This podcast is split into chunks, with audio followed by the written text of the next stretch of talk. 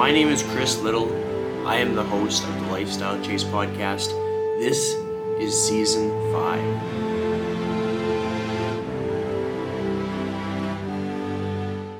I'll get us started. So, welcome back to the Lifestyle Chase podcast. And it's crazy because basically the last time our guest today, Jordan Syatt, was on the show, I was putting out episodes like crazy. I probably put out like two to three episodes a week. And then this past year, I've been so busy that I've actually been doing like maybe one episode a month. But super, super pumped to have you back, Jordan. I think the last time you were on the show was August 2021. Wow. And the time before that was October 2019. So for people who really want to piece things together, they can go back to those episodes. They can hear my career progress. You can hear Jordan's progressions because a lot of people can gain value from going back yeah. in people's careers. Um, but first and foremost, how are you doing today?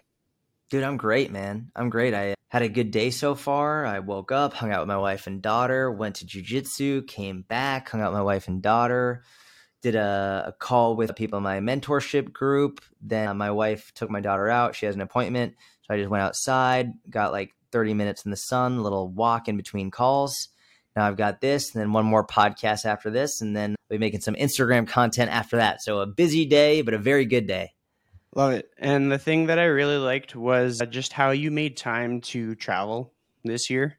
I'm just kind of seeing you just step away from the hustle and bustle mm. and sort of make the life side of things a priority because I think that's important for people in any industry. And I think sometimes we forget to kind of integrate that into our life. So mm. Love seeing you lead by example in that way. And one of the things that I was super fired up to talk about on this episode is seeing as how our last conversation was August 2021. In that time, I have started doing jujitsu. Let's so, go. Nice, yeah. man. How do you like it? I love it. I love it. So I got my gi in the background, so almost like as a prop, um, as a shout out it. to Frontline, Carlson Gracie. Um, and a lot of the people that I train with know who you are, Jordan. So That's they'll be fired up to see this episode. Let's go. And yeah, just mindset wise, game changer. Last time you were on the show, we talked a lot about mental health. Um, it's my industry friends that encouraged me to do jujitsu. I think you've you've talked to Dean Guido before. I always got to give him a shout out. Dean got me yeah. into doing jujitsu. Nice, so I love just that. Super cool how like these connections can kind of form. Yeah, uh, but yeah, I love it because it's kind of one of those modalities where you can just shut off everything. Yes, and it tests you to start from the like every single time you got to be willing to get your ass kicked, even if you start yeah. to progress and stuff it's like okay well i'm i am the nail today once again so but, you've been doing it just under two years now oh no like i started in 2022 so some okay. time had passed and then after like the funny thing is i always in the back of my mind had this feeling that i'd probably enjoy a sport like that because i seem to be able to embrace the struggle mm. like my training career there's always like little hiccups and setbacks and stuff and I just kept persevering. So I was like, yeah. if anybody could like this sport, I feel like I would. And I was nervous to start because I had like these nagging injuries and just discomforts in my shoulders and hips and everything and like I thought that I'd have to like do something to get ready for that, which is funny because we hear that so much in like the general population when it comes to strength training. And just with regards to like I have to get fit before I see a trainer or I have to get to a certain level. And so what ended up happening is I just got basically peer pressured into it. That's like the simplest way to explain it. And yeah, I signed up. I knew somebody at the place that I went to because uh, Dean he trains 20 minutes north of me, so we're okay. at different spaces. But we've actually been able to go to a seminar together, so it's kind of cool that you can interweave your journeys with friends. Yeah, absolutely. But uh, yeah, I went to that first class, got tossed around like a rag doll, felt just completely helpless. A second class, it's funny because I've been reflecting on this and just my own progression. I tapped out because I was winded. like like yep. not because I was injured or like my position was compromised. It was because I was winded and tired Um, so just kind of funny, and it, it's funny. Like I'm sweating right now, and it's not because I'm walking; it's because we're having a heat wave in Canada right now. So my condo is really, really hot. So that's if anybody's watching, they might see that. If they're listening, just don't worry about it. But nonetheless, that is. I, I sweat. I sweat just peeling an orange. Like it doesn't yeah. have. Like, it could be freezing and I'd be sweating. I just I sweat all the time. So sweat doesn't necessarily mean exertion. Yeah, exactly. Uh, so what? At what point in the day did you do your jujitsu class? Like how how much time has passed since you finished up your class today? Um, so I did it from today was eleven to twelve, and it's three o'clock now. So about three hours or so. Nice, nice. Yeah. For me, like I'm still, I've got like that adrenaline rush because basically I finished up the class, and an hour after I left the building, we started our call. So I had just enough time to, to shower and get over here. But I was like, I'm not going to skip class that day because I'm going to take that energy and put it yeah. in the podcast. What did What did you drill today? What did you work on in class? Uh, today was basically see, I don't know the technical terms, so I'm not even okay. going to try them. But I basically I would hold on to the partner's head, bring myself around, and then try to collect the arm. But then you'd have to like use your other hand to like uh, lever because they're hooking their own hand. So okay. you have to lever your hand in there to kind of like separate it. Yep. So you're talking about like trying to break an arm bar. So get an arm bar, break their grips, and then you can isolate the arm to to essentially break it. Yeah, pretty much. So and you're it's on the ground. So like you essentially yeah. you step around like you're in top side control. You weave your arm under theirs. You step around their head, come to the other side, and then you have an arm bar. Then you got to break their grips. Yeah, and just kind of it was a drill where we had to maintain pressure on like their upper body kind of thing, and just the positioning of like our knee and our foot and everything was paramount, so that they couldn't just like toss us right off. Love that, love that, man. That's amazing, dude. That's I'm so happy you're doing it. and You're enjoying it. Well, it's, it's good because it's like I find that when we bring this into the conversation, because last time we talked about therapy and counseling, and then this time we're talking about jujitsu. So two bald guys talking about jujitsu, trying to make it more accessible to other people who might benefit from it. Yes, yes. Um, and I even I signed up for my first tournament in February. Let's so go. Did that. That's awesome. Planning to do more. The next one we had it got canceled um, because of a logistics thing. So I'll have to find another one to go into. But I just like trying to push myself to get better with that. How'd your first progress. competition go?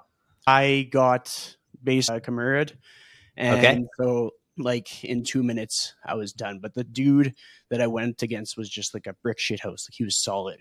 Yeah, and, like he, yeah.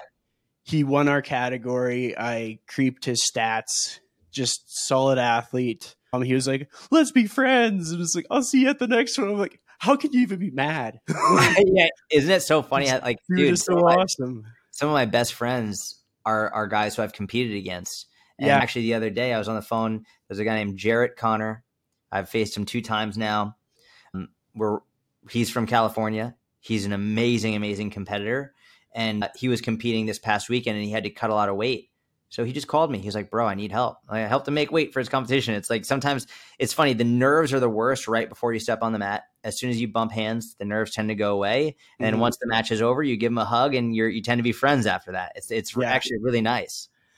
Well, it's a good segue to something that I wanted to bring up in our conversation today. So I've been finding that ever since all the shenanigans of the last two years, people have been lacking like that sense of connection, mm. especially dudes. Like because I can speak from the experience of a dude being a dude. So that's what I'm going to do. Um, guys don't always have like a space where they can go to like just connect with people on like mm-hmm. a really raw level, just where it's like, look, man, is your day shit? Okay, let's roll. and it's like finding ways to make each other better in more of like a like a grassroots way instead of being like, okay, well, to be better, you got to get these shingles for your house, or to be better, get this rate on your mortgage or whatever. No, it's like this is how you're not going to die. like this is how somebody's not going to choke you out and don't extend your arm here or do extend your arm there. And it's like this whole new like layer of guys helping each other out in life and guys mm-hmm. being there for each other.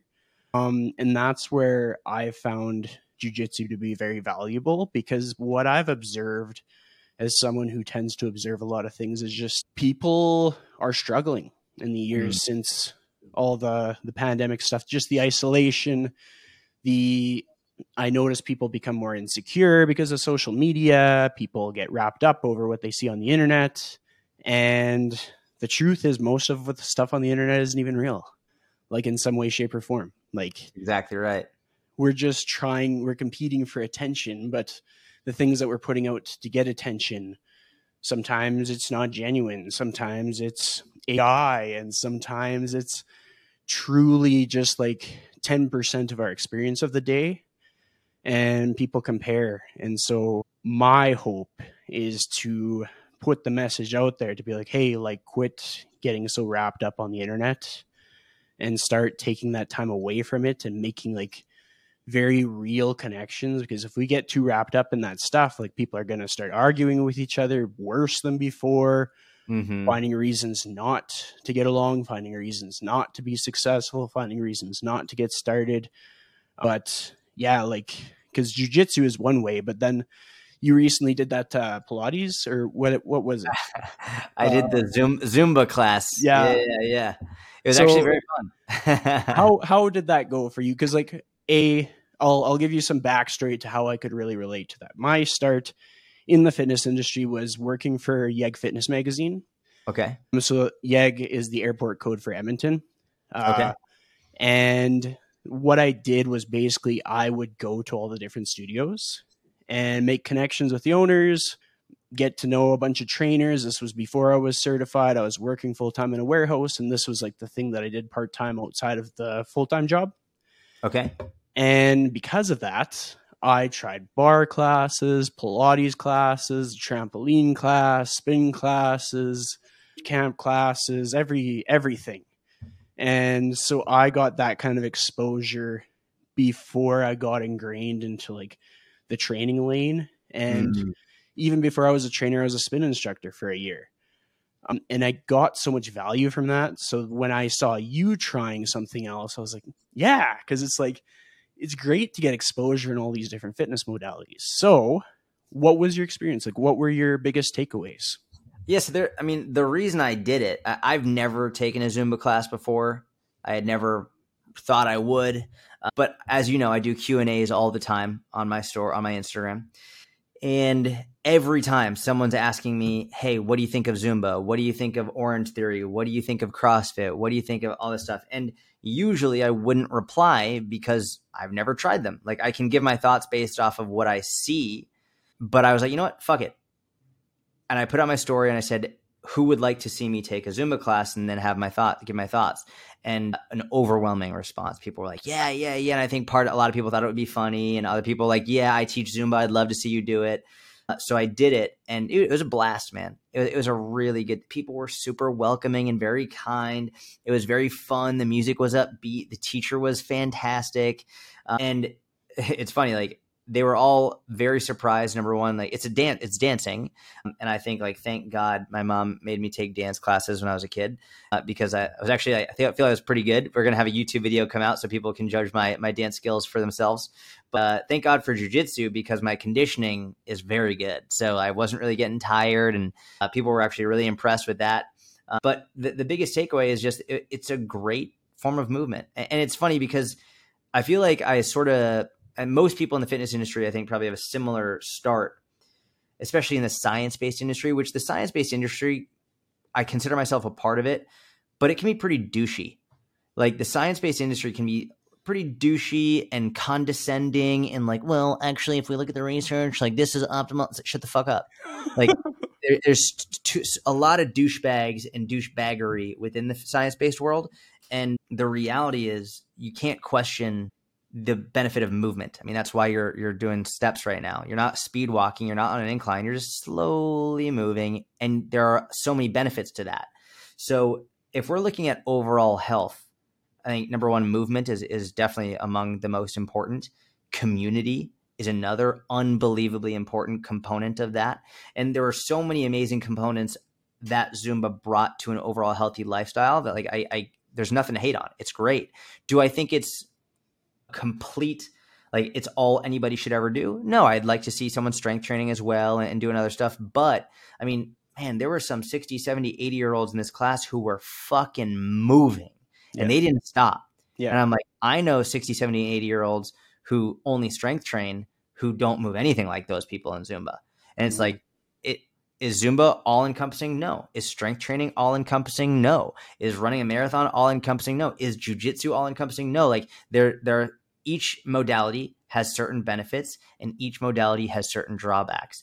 And I think as a coach, it's our job to figure out number one, what does the person like the most? What can they do the most and do it consistently because they enjoy it?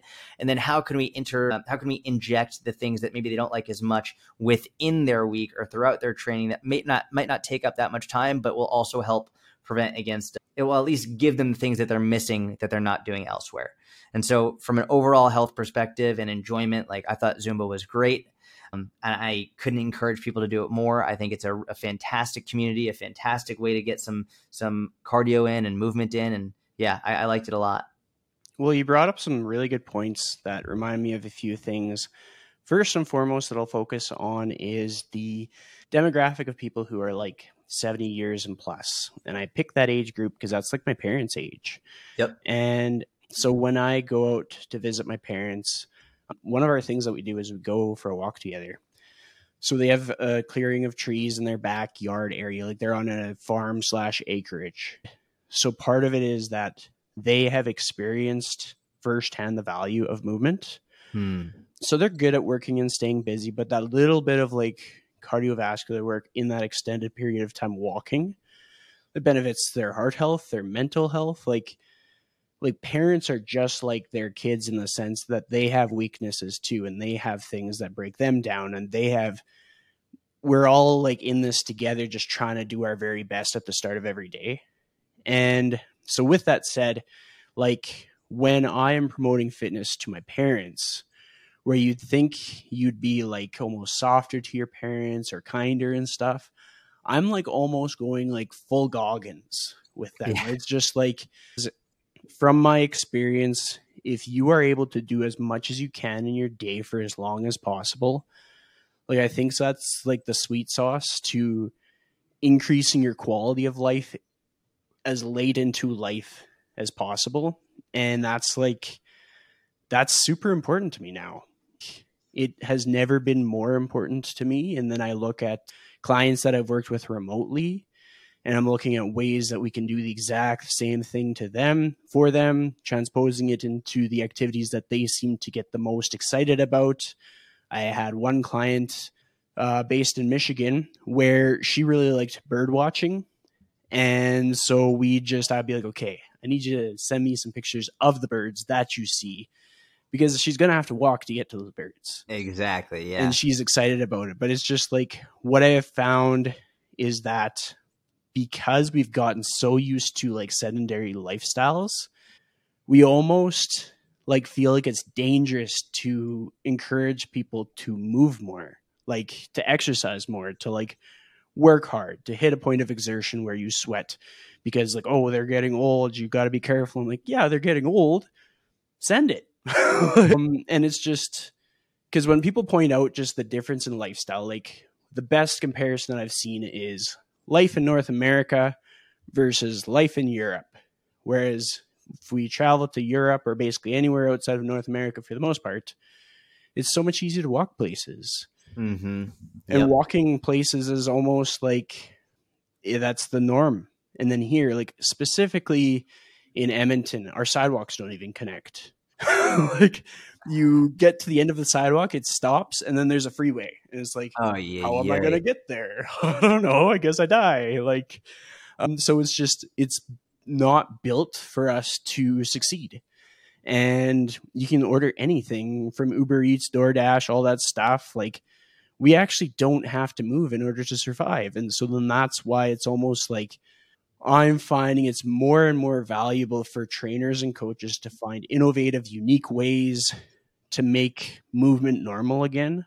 Mm-hmm. Um, and it's just so crazy that we've gotten to that point. But at the same time, it's, I mean, anybody can get, get caught in the trap. Like I know for myself, when they closed the gyms, like I didn't have any reason to move. So I had to start like coming up with reasons. Like I started walking to a coffee shop, not because I didn't have coffee, but because if I had to walk to one, that meant I was walking that day.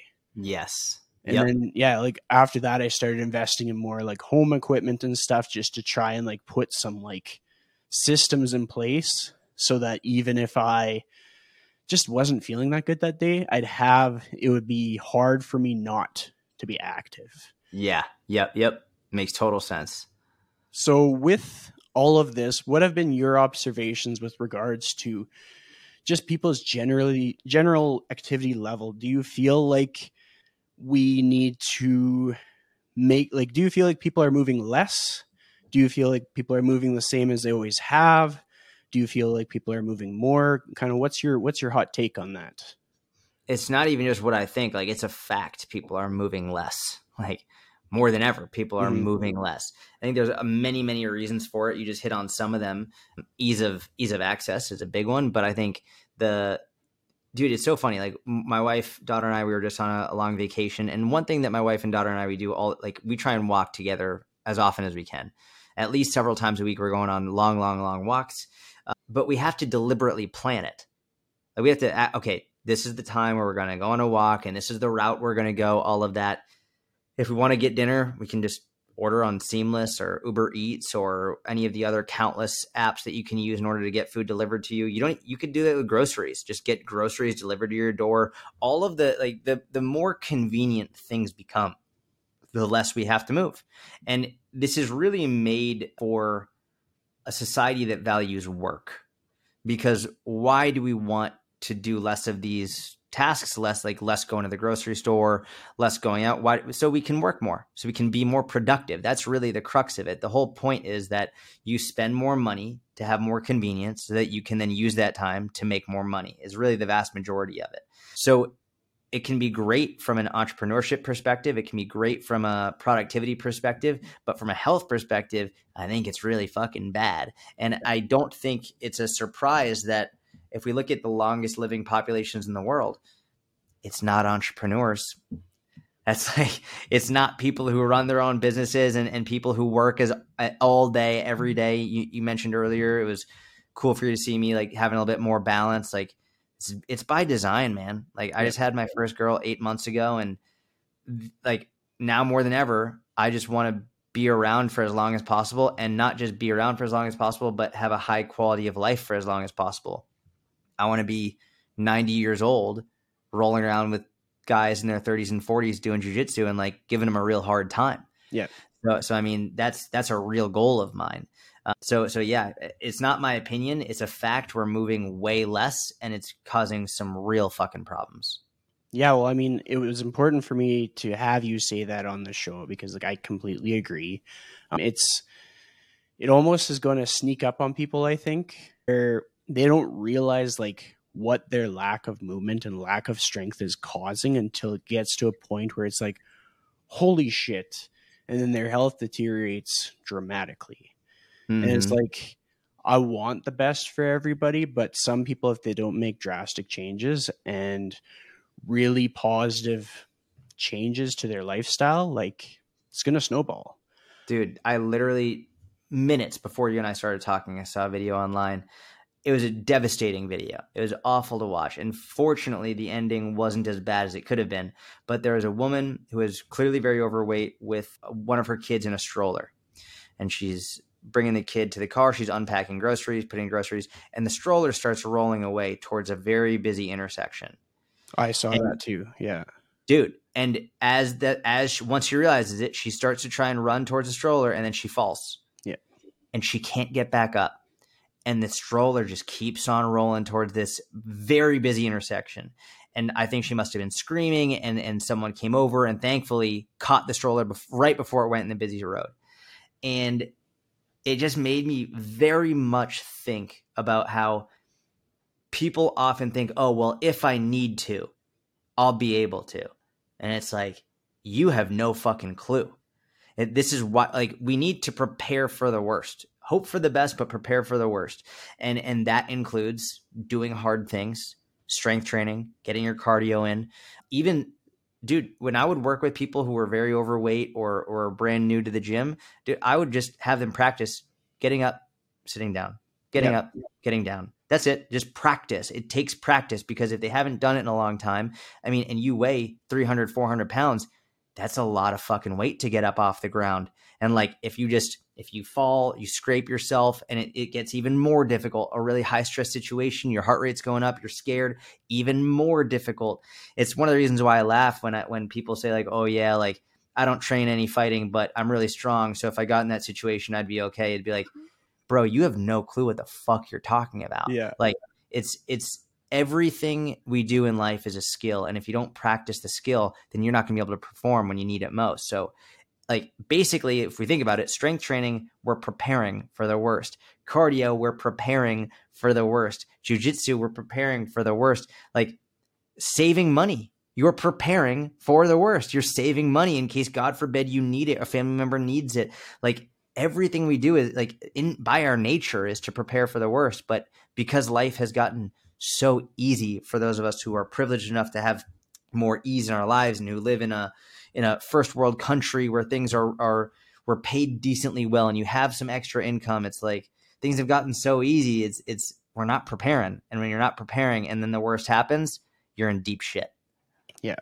Well i mean a thought process that i've had over the past probably year or so like it started off my thought process was like okay i'm just going to work really really hard get as much done as I can because it just it doesn't matter. I'm just going to get myself in a good financial position, maybe at the cost of like my health in some way, like not getting enough sleep or maybe sacrificing my workouts and stuff because I was just like, you know, what's the point? Like why would I do it any other other way? Because like I'm a bachelor um and just living that life where it's like it doesn't really matter. You have nobody to report to. But then I hit this crossroads. And I think a big part of the crossroads was realizing okay, like the actions that I take now have a huge impact 10 years from now. And oftentimes the comparison that I use is like my fitness career. So I made the transition into the fitness industry in like when I was like around 25 years old and now I'm 31 and an incredible amount of stuff has happened in those 5 6 years. Like I've gotten to the point where I've started from the ground and got myself up to a point in my career where I'm now like beyond where I had left off with in my prior career. And so if I think about it health wise, if I'm not taking the actions to position myself good for my 40s, like I'm not going to get that back. Like if I'm not strength training as though I'm like maybe a parent at age 40 or something, it's not going to matter how hard I try then because I've already like let a lot of things go and already probably suffered from like the the impacts of a sedentary lifestyle or lack of sleep or anything like that. And then so then a switch flipped in my brain and I was able to kind of like focus on the things that I was like I'm like okay well I mean like I'm a sibling to my brothers. They're older than me. They need a younger brother who can kind of like help him out and talk to him and stuff and be on his A game.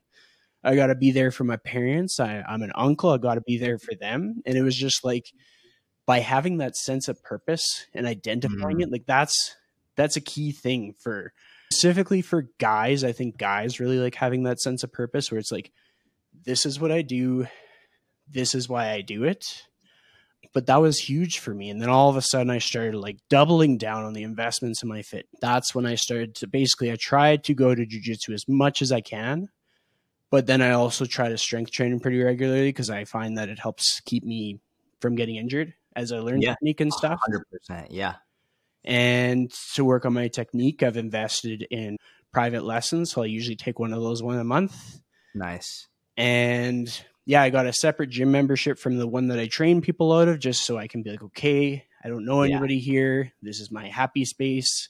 And I could just mash it out with some machines and just have a really good workout. But it was that mindset shift to not think so much in the here and now, but to actually look at how my actions today can impact the future version of me. Like it's even to the point where for the year of 2023, I've completely cut out alcohol um, nice. I don't know how long I'll do that, but so far I'm liking it. Like I just right now I have a caffeine free diet cola nice. and a carbonated root beer just in case I run out of the cola. but just finding different interventions to keep myself on track because it's like for me I crave a flavored liquid. I mm-hmm. crave mm-hmm. carbonation. So I'm like, okay, load up on flavored carbonation. That's zero calories.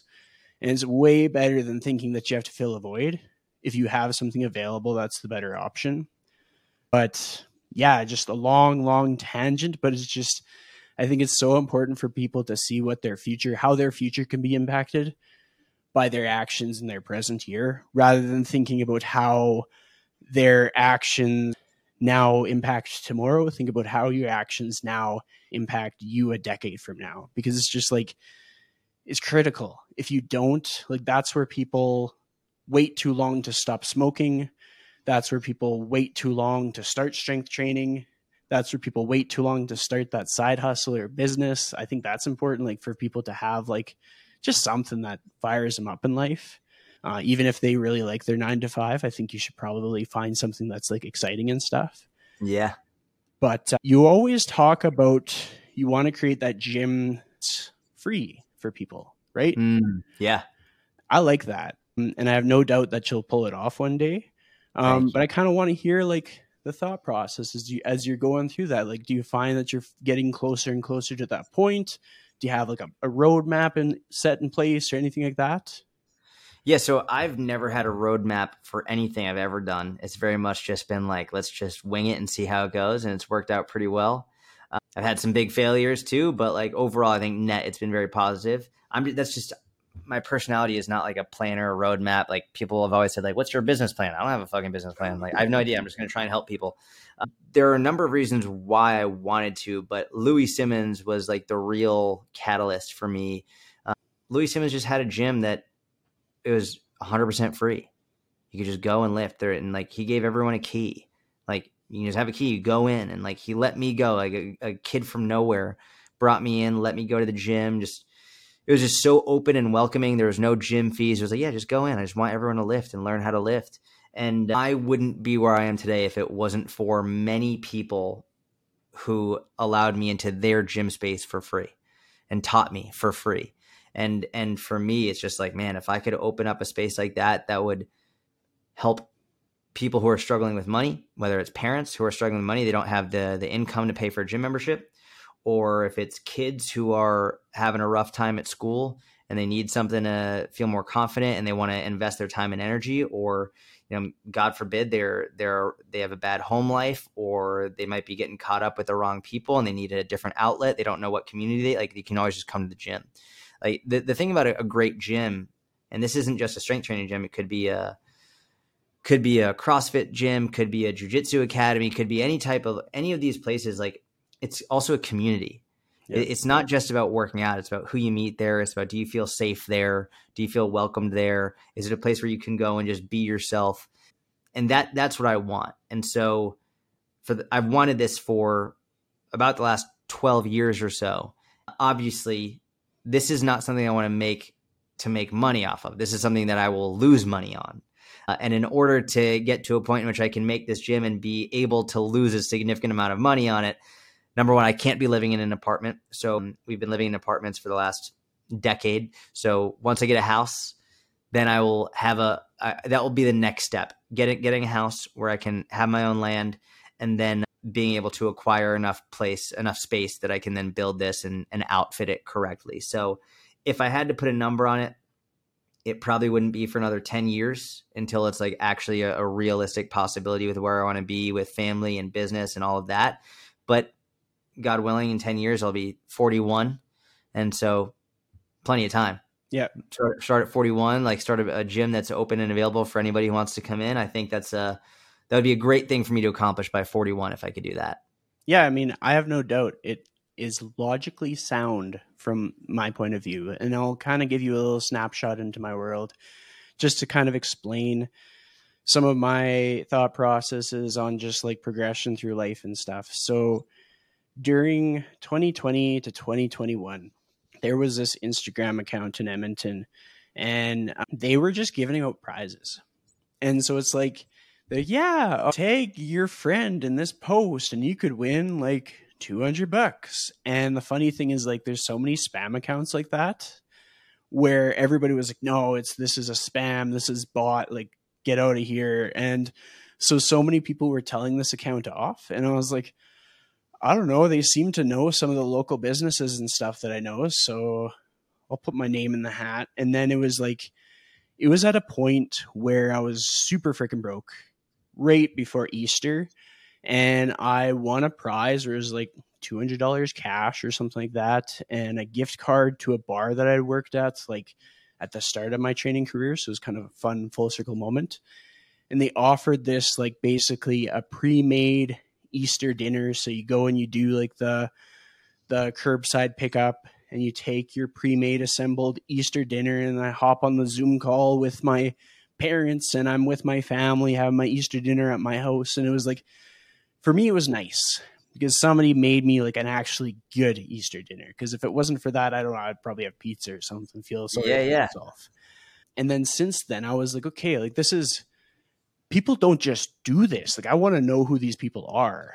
And so I would stay in contact with these people as best as I could.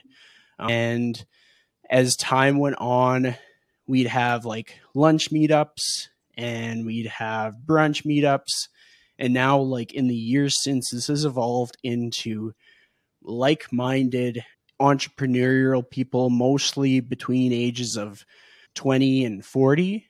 we just hang out for wings and stuff and it's people who are like maybe a decade ahead or five years ahead where they've gotten to that level where they can be incredibly philanthropic because they've created a level of wealth where the money that they get from their investments can support their efforts where they can have like basically what they did during the pandemic they took a marketing budget from one of their businesses and dedicated it towards giving back to the community that's and awesome. helping local businesses stay alive. Like uh, the guy that kind of like spearheads it all, he gained like probably 20 pounds because he was supporting so many local bakeries. Like he'd go to the bakery or the pizza place, and obviously he'd have some for his, himself, and he'd go to people's like people in like the Instagram or whatever people who he'd connect with. He'd just drop off a meal for them because he had this extra food that he picked up he probably kept like a few dozen businesses alive.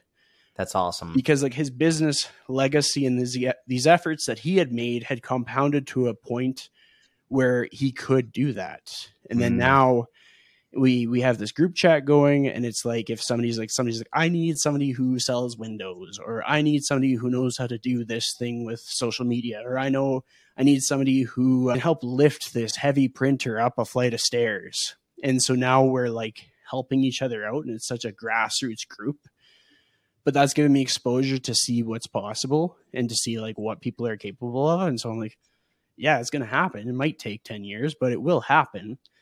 And it's just so much opportunity in the t- times that are tough because like the pandemic was really rough. Like yeah. um, and everybody had a different view of it. But for myself i'm always reflecting on like how grateful I am for the people who have helped me. Uh, one of my things that I do is I often end of a day, I'll think of like I'll think of people who helped me get certified as a trainer. I'll think of people who put in a good word for me when I applied for a gym. I'll think of my first clients. I'll think of everybody who's mentored me. I'll think of colleagues who hopped on a call. I'll think of like the times you've come on my podcast. And I just, that's my whole identity. I create this whole identity around continuing to remember where I came from, no matter how many years pass in the career. Because I'm like, I would be nothing if not for these people. Mm. I would not be anywhere if I didn't have all this help. And then it's just from there, I've actually been in a position where I can start giving people help back, which is such mm-hmm. a good mm-hmm. feeling. It's like you can actually like really bet on people and I can get people booked on other people's podcasts. I can help out with their little side hustles. Just it's such a good infectious feeling that I just I hope other people get that bug where they're like, yeah, like I'm gonna look for the things to be grateful for. I'm gonna apply myself to the point where I get these awesome opportunities for myself and don't just like we're putting ceilings on ourselves if we don't have this attitude where it's like, oh, I guess I'll die now. I I did a pretty good thing. It was pretty good. Or it's like, I couldn't retire early, or I can't lift that. I'm like, stop doing that. Like, shoot for something awesome. Mm, yeah, yeah, man, hundred percent. So to segue us back into jujitsu, because I'm curious about your competition path. Like, what has mm. been the best lesson that you've learned from a competition, and what's something that you want to achieve in a future competition? Uh, so there's a lot. I'd say I think one of the best things I've learned is the one I spoke about earlier, which was the nerves are the worst right up until you step on the mat. It's like before you get on, that's when it's the worst. But once you, you get on the mat and you bump hands, the nerves really go away, mm-hmm. which for me is like a really great thing to know for life in general. Anytime before you do something, that's when you get nervous. But once you start doing it, like the nerves go. They're gone pretty quickly. It's just it's the the the it's the waiting. It's like the anticipation. And I think sometimes the anticipation is so much worse because you're putting a lot of pressure on yourself in order to have a certain outcome. And this is the other really important thing that that jujitsu competitions have helped me learn and understand is that I can't control the outcome. You just and and the best way to think about this is we always have a plan when we go into a match or into really anything in life. Uh, but I'm pretty sure it was Sun Tzu who said to the effect of like the plan doesn't doesn't make it past contact with the battlefield or contact with the enemy. Like you have the perfect plan, but as soon as you make contact with the with the enemy or you step on the battlefield, plan changes. Something happens. You got to change it. So you can't control the outcome. You can control your actions and you can control your preparation. So controlling preparation, it's a, a no brainer. But even more specifically, my goal during the match is is obviously I want to win, but my goal is to try to play my game. So essentially like my instead of putting the the goal on like the outcome of like okay, I need to win in order to be successful, my goal is can I try to impose my game on the other person? That's it if I have my game, if I'm like, hey, I want to try, like, I don't, I don't pull guard, but like, if I was like, hey, I'm to pull guard, like, all right, did I pull guard? Uh, did I do that successfully? Or if like I, I'm a, I tend to be a top player, like going for takedowns. I don't like, I don't like the butt scooting. So like for me, it's like, all right, I'm gonna go try and get a takedown. I don't care if it's a single leg. I don't care if it's a double leg. I don't care if it's a throw. I don't care what. But like, am I gonna t- try and take them down? Maybe I fail, but did I try and do it? As long as I'm trying to impose my game on the other person, then that for me is success because I think it's very easy to get overwhelmed and just almost like to quit before you need to quit and just let the other person play their game. It's like, no, no, no. No matter how difficult it gets, I need to try and play my game. And that I think has transferred over into many different aspects of my life as well. Main goal I have right now is uh, I just got my purple belt like a month ago. And I just want to compete at purple belt. I was initially going to wait six months, and then my coach called me out on it. He's like, "Why the fuck are you going to wait six months?" He's like, "Just," and and I was like, "Well, I just want to have more experience as a purple belt." And he's like, "What you really want to do is you want to get enough experience so that you'll win because that'll make you feel better." He's like, "But who cares if you win or lose? Just start getting experience now. Start competing." So I'm gonna I'm signing up for a competition here in Dallas or in Fort Worth in July I just want to get competing. I, I, think purple belt. I'm a, I'm a little bit nervous. I'm a little bit nervous to compete at purple belt. Like the the level is is significantly higher. You're starting to really compete with people who've been doing this for a long time, and uh, but that that's my next goal is just compete at purple belt and hopefully not get my knee ripped apart. I mean, have you had some pretty debilitating injuries in, in your time in jujitsu? Like things that like put you out of training for a few weeks or anything like that? Yeah, I've broke my ribs twice. Uh, I was still, I always was able to train, even when I broke my ribs. I was actually just talking about this with my buddy. Even when I broke my ribs, it, was, it changed the intensity and changed the specificity of my training. Basically, when I broke my ribs, I couldn't do any guard. No, like I couldn't do any bottom game because any crunching motion, like I just I couldn't do it. But I could practice top control. I could practice submissions from top. I couldn't do much passing, just like that crunching down. Like I couldn't do that, but I got very good at at you know just the basics from top side control, basics from the mount. Uh, I've had some ankle issues as well, but like I, there's always something. But what I've realized is like you can always train. Even my buddy Kevin, he recently just had a real elbow issue, and he still comes in. He's a brown belt. He comes in to train. He just tucks his arm into his belt, so he literally just trains with one arm. He can't do anything with his right arm, so he just trains like normal, but with his right arm tucked into his belt. Yeah. And I love that. It's just like you just make do with what you've got. It's not necessarily about winning. It's just about showing up. And so, uh, so yeah, I've had issues with that, but you know, uh, I don't want to. The, the, purple belt level, and maybe this, I, I, felt the same when I got to blue belt and all of that, but uh, just objectively, factually speaking, by the time you get to purple belt, most people who get to purple, like they've been training for a while and they know what the fuck they're doing. And there's also a difference between gym gym uh, athletes and competitive athletes. There are some people in the gym who don't compete and they're just fucking monsters. But generally speaking, the people who take the time to compete, it's a it's a little bit of a different level. So I'm I'm just straight up nervous to compete at purple, but I'm also excited about it. Mm-hmm. What's interesting, like when I talk to my parents about jujitsu, because they're like, "Oh man, I hope you don't get hurt," and I'm like, "Okay." There's this weird like mentality to jujitsu and the way I explained it to them, I was like, okay, my exposure to jujitsu is going to impact my day to day, sometimes for the better, sometimes for the worse. The examples where it's been really shitty was like just starting out, I would like bruise my ribs or something. It was just like it hurt to sneeze, it hurt to cough, it hurt to walk, everything hurt. It impacted my day to day, like hurt to get out of bed. But I was like, I would choose over the other extreme where instead of going to a noon jujitsu class, I decided to go party that night. And then I was like hungover and I couldn't think straight and I it impacted all my decisions. I'd rather get my ass kicked doing something that was greater than myself, doing something that taught me real life lessons, despite the fact that there is a risk. Everything has a risk, and that's the risk that I'd bet on. And it's revealed for me some of like the holes in my strength training. I was like, I don't do very much direct core training. And so I just use a machine at Planet Fitness and do a bunch of like machine crunches and just doing little things that I had overlooked for years changed the game for me. And like doing isolated arm training. Who would have thought that that would have such a big positive impact? And it's just like I wouldn't know these things if I didn't have to learn them the hard way. And it's it's weird. Like not everybody's going to enjoy jujitsu the way you or I enjoy it because like sometimes those those ways that we have to learn the lessons are hard and you just want to quit and then you do. But if you can kind of keep going through it, there's so much to take away from it.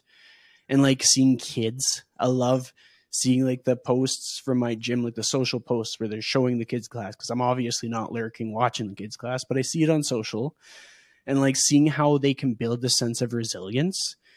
Mm. And it's not turning them violent or not making them like mean kids. It's making them self aware. It's making them compassionate. It's making them confident.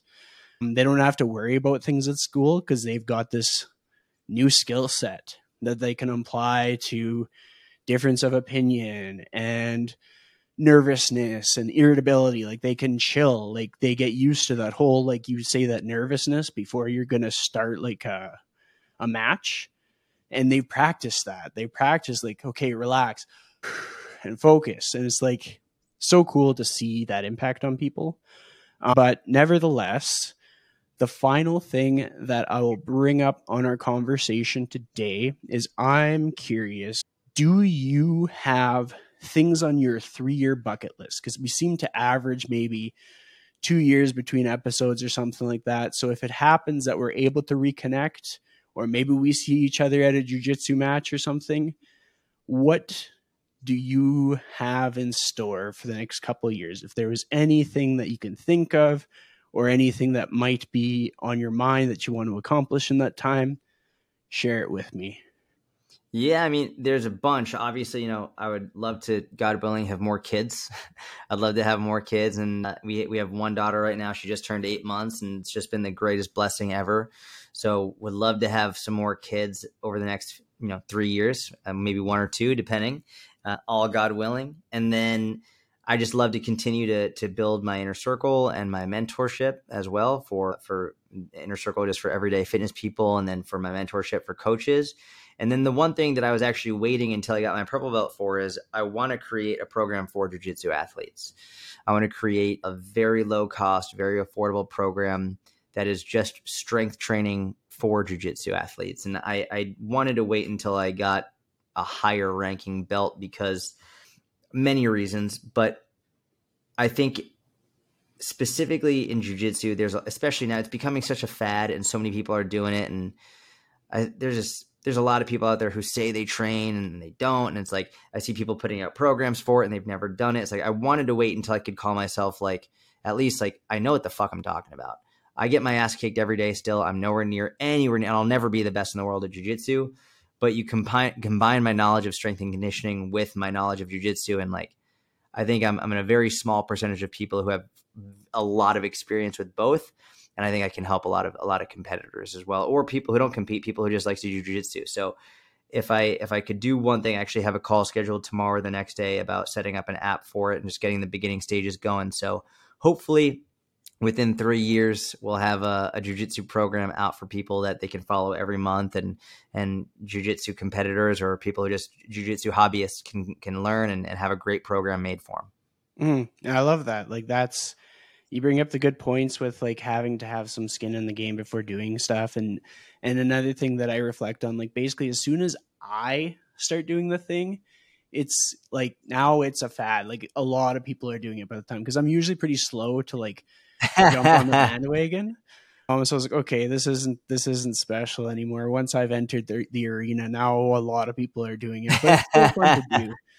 Um, thing is, as long as you don't treat it like a fad, I think is the most important thing. I see, I know for a fact there's just this one person that keeps popping up in my mind. I'm not going to say their name or give any indication as to who they are, but they're they're pretty big on social media and they just started training li- literally two weeks ago, two and a half weeks ago, they started training jujitsu, and they've already made a number of pieces of content online talking about how they train jujitsu every day. And I'm just like, you just started two and a half weeks ago, and yeah. like the vast majority of your content has been how you train martial arts every single day. It's like you've done it two and a half. Give it some fucking time. Like say yeah. you started, but like don't make it seem like you've been training for years and you do it every single day. Like, ugh, it's just it's that's the frustrating part and that's where i never wanted to come across like that i wanted to have a lot of time and a, hundreds and hundreds and hundreds if not thousands of hours under my belt literally and figuratively before i came out and said hey i think i can actually help you people so uh, that that's why i've wanted to wait until i got my purple belt and it still probably won't happen for a while because now I've got to get the whole systems and everything built but this is something i was very excited about in terms of once i, I reached that level i wanted I'll feel comfortable enough to make this program, and I'm at that point where I think I do. Well, I mean, the best comparison that I have for that that person that you described is like people who start a podcast and they this is the best podcast ever, and it's like, like eight episodes, and then they're done, and they don't even keep the episodes up. They scrap all the yeah. episodes. but yeah, with that said, if somebody wanted to connect with your mentorship or join your inner circle or anything that you have on the go, would they just go to your social media or do you have an easier way for them to kind of get set up with that? I, you know, I would say email me, Jordan at syattfitness.com, S-Y-A-T-T fitness.com. Uh, and if you want to, if you're a coach and you want to learn more about how to build your online business, that's my mentorship. Just mention my mentorship. If you are just a regular fitness enthusiast and want to strength train and work out, ask about the inner circle. And if you are a jujitsu athlete and you want more to know more about that program, well, then follow me on social because it doesn't exist yet. But I will be announcing on social when it does exist. Mm-hmm. And years from now, this episode will still be up, so maybe it'll be up by then. But with yeah, that said, yeah, yeah. thank you so much for making time for me today, Jordan. It's been uh, really great to be able to connect with you again. Likewise, brother. It's amazing to see how well you're doing and to continue to catch up with you. So keep up the amazing work. And I hope I get to see you at a jiu-jitsu competition soon. Totally.